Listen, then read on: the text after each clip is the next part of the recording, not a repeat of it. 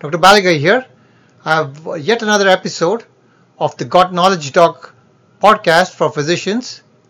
It's uh, an uh, it's a podcast on the recent valvular heart disease 2021 guidelines from the ACC/AHA. You should find this uh, a good starting point to read the guidelines. I hope you enjoy this podcast. This slide um, is my uh, is my conflict of interest slide. I'm an editor of several cardiology textbooks. This is a limited selection. I also serve as the American College of Cardiology CME editor for uh, the Journal of the American College of Cardiology flagship journal, and um, uh, and I'm the CME editor for JACC Imaging. The update in valvular heart disease, which came out last month, I'm going to discuss on a few salient points on this very important document. Firstly, the new guidelines on echocardiographic timing of periodic Im imaging after intervention of, for heart valves. Secondly, additional TE monitoring prior to switching of antibiotics for infective endocarditis. Thirdly, the official pre-catheter TAVR imaging guidelines. Fourthly, preference for CT versus MRI for evaluation of aortic pathology in patients with bicuspid aortic valves. Fifthly, TE to determine feasibility for transcatheter edge-to-edge repair in high surgical risk patients with primary severe mitral regurgitation. And finally, the structure of primary and comprehensive valve centers which are defined. All these are the updates in the new guidelines.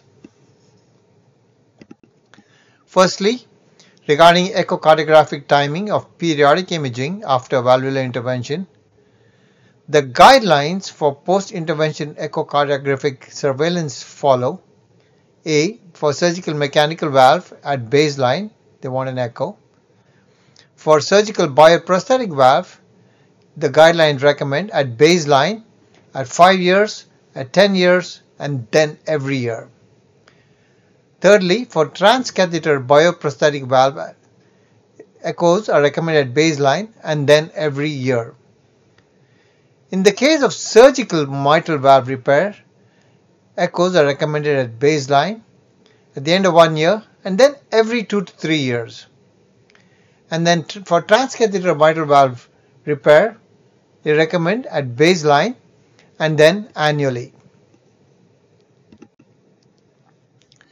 Regarding the update on TE monitoring for prior to switching of antibiotics for patients with infective endocarditis, the guidelines recommend that patients being considered for an early change to oral antibiotic therapy for the treatment of stable in infective endocarditis should have a baseline transesophageal echocardiography before switching to oral therapy.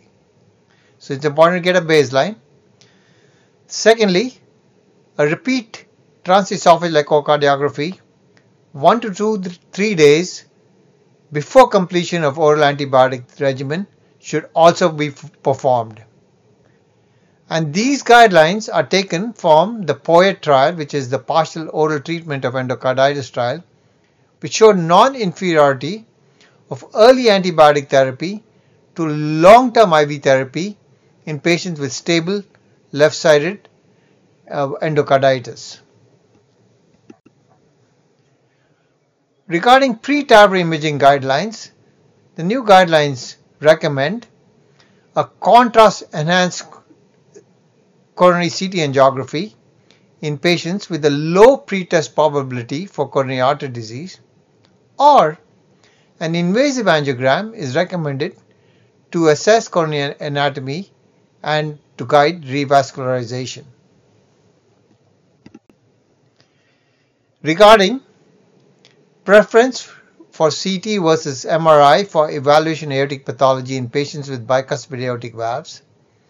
In patients with bicuspid aortic valves where TE is not able to fully evaluate for aortic pathology, CT angiography or cardiac MRI is indicated.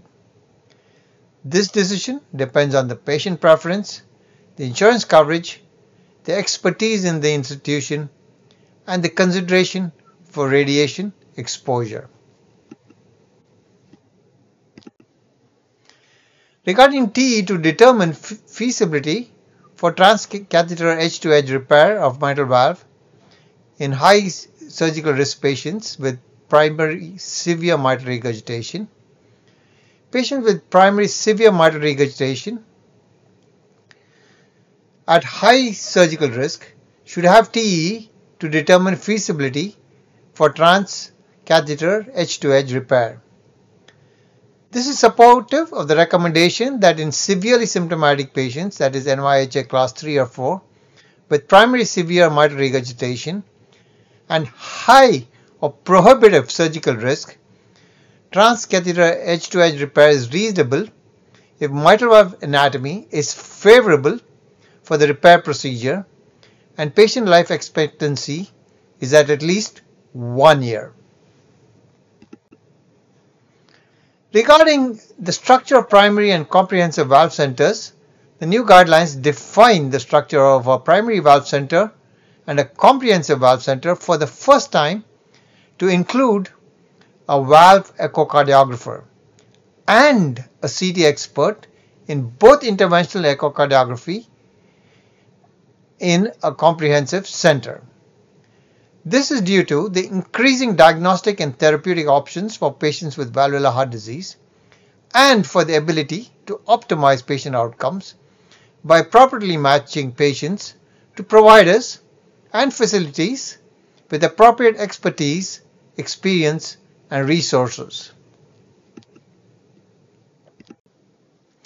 The key references for this article are the 2020 ACC/AHA guideline for management of valvular heart disease in JACC 2021. The lead author is Dr. Catherine Otto. The other important authors are Dr. Rick Nishimura and Dr. Bob Bonow.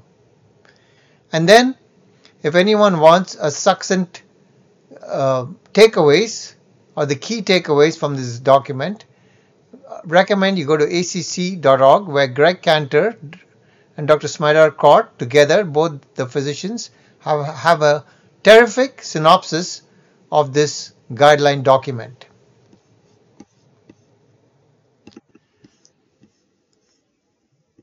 I'll now be discussing. I hope you all have uh, enjoyed this podcast and it has been beneficial. Follow me on Twitter at RRBaliga MD.